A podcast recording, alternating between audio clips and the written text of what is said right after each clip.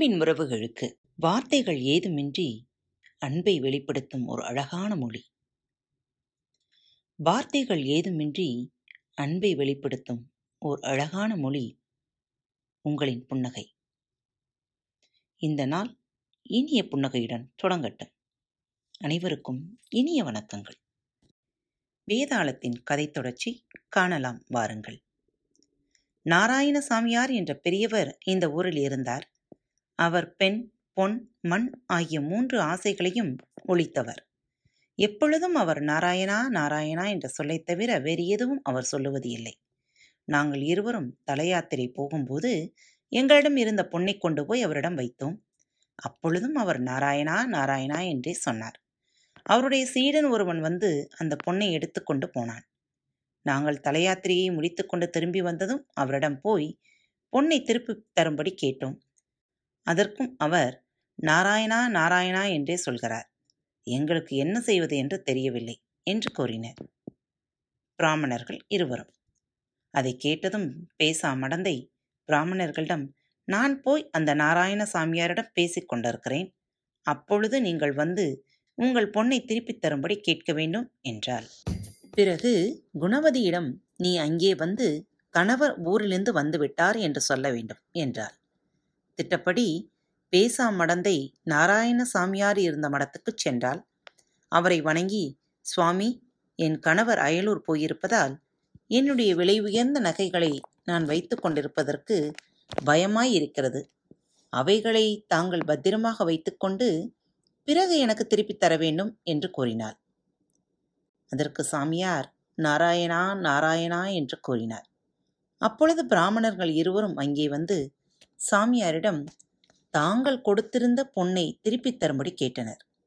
அதை திருப்பிக் கொடுக்காவிட்டால் நகைகளை தன்னிடம் ஒப்படைக்க வந்திருக்கும் பெண்ணுக்கு சந்தேகம் உண்டாகும் என்று எண்ணிய நாராயண சாமியார் அவர்கள் முன் கொடுத்துவிட்டு போன பொன்னை உடனே திருப்பிக் கொடுத்து விட்டார். குணமதி அப்போது அங்கு வந்து ஐயா ஊரிலிருந்து வந்து விட்டார் என்றாள்.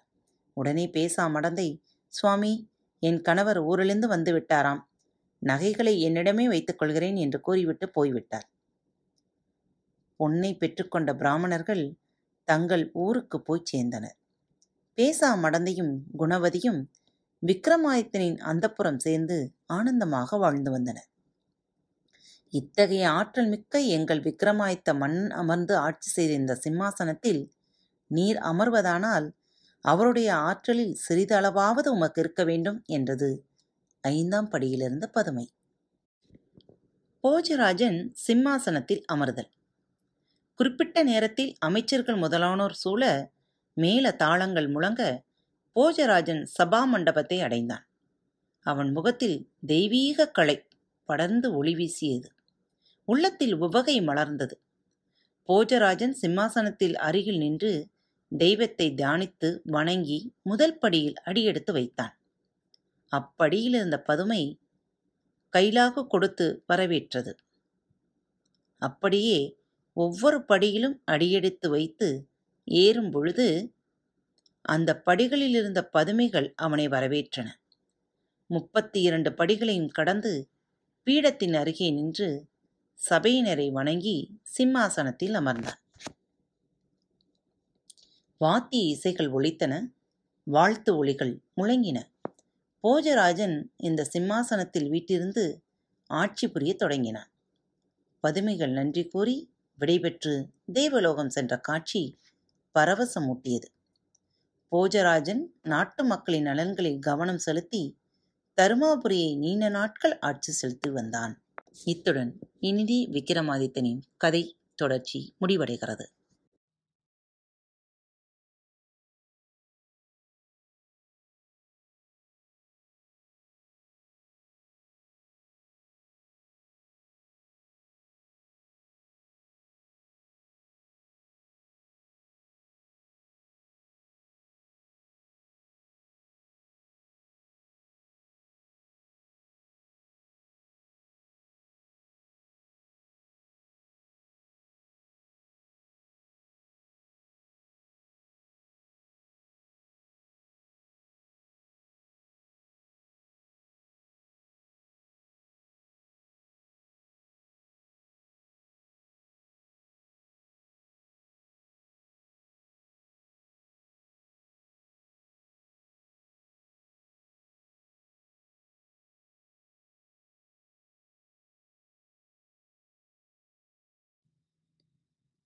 மீண்டும் காத்திருப்போம் மற்றொரு கதைக்காக. இப்படிக்கு உங்கள் அன்பு தோழி.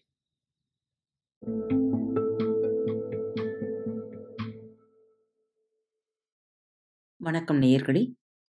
திருக்குறள் வழிகளி பக்கத்தை சப்ஸ்கிரைப் செய்யாதவர்கள் சப்ஸ்கிரைப் செய்து கொள்ளுங்கள். ஃபேவரட் பட்டனை அழுத்த மறக்காதீர்கள். உங்களது கருத்துக்களை மெசேஜ் பாக்ஸில் ரெக்கார்ட் செய்தோ அல்லது இமெயில் முகவரியிலோ தெரிவியுங்கள். மீண்டும் சந்திப்போம். நன்றி வணக்கம்.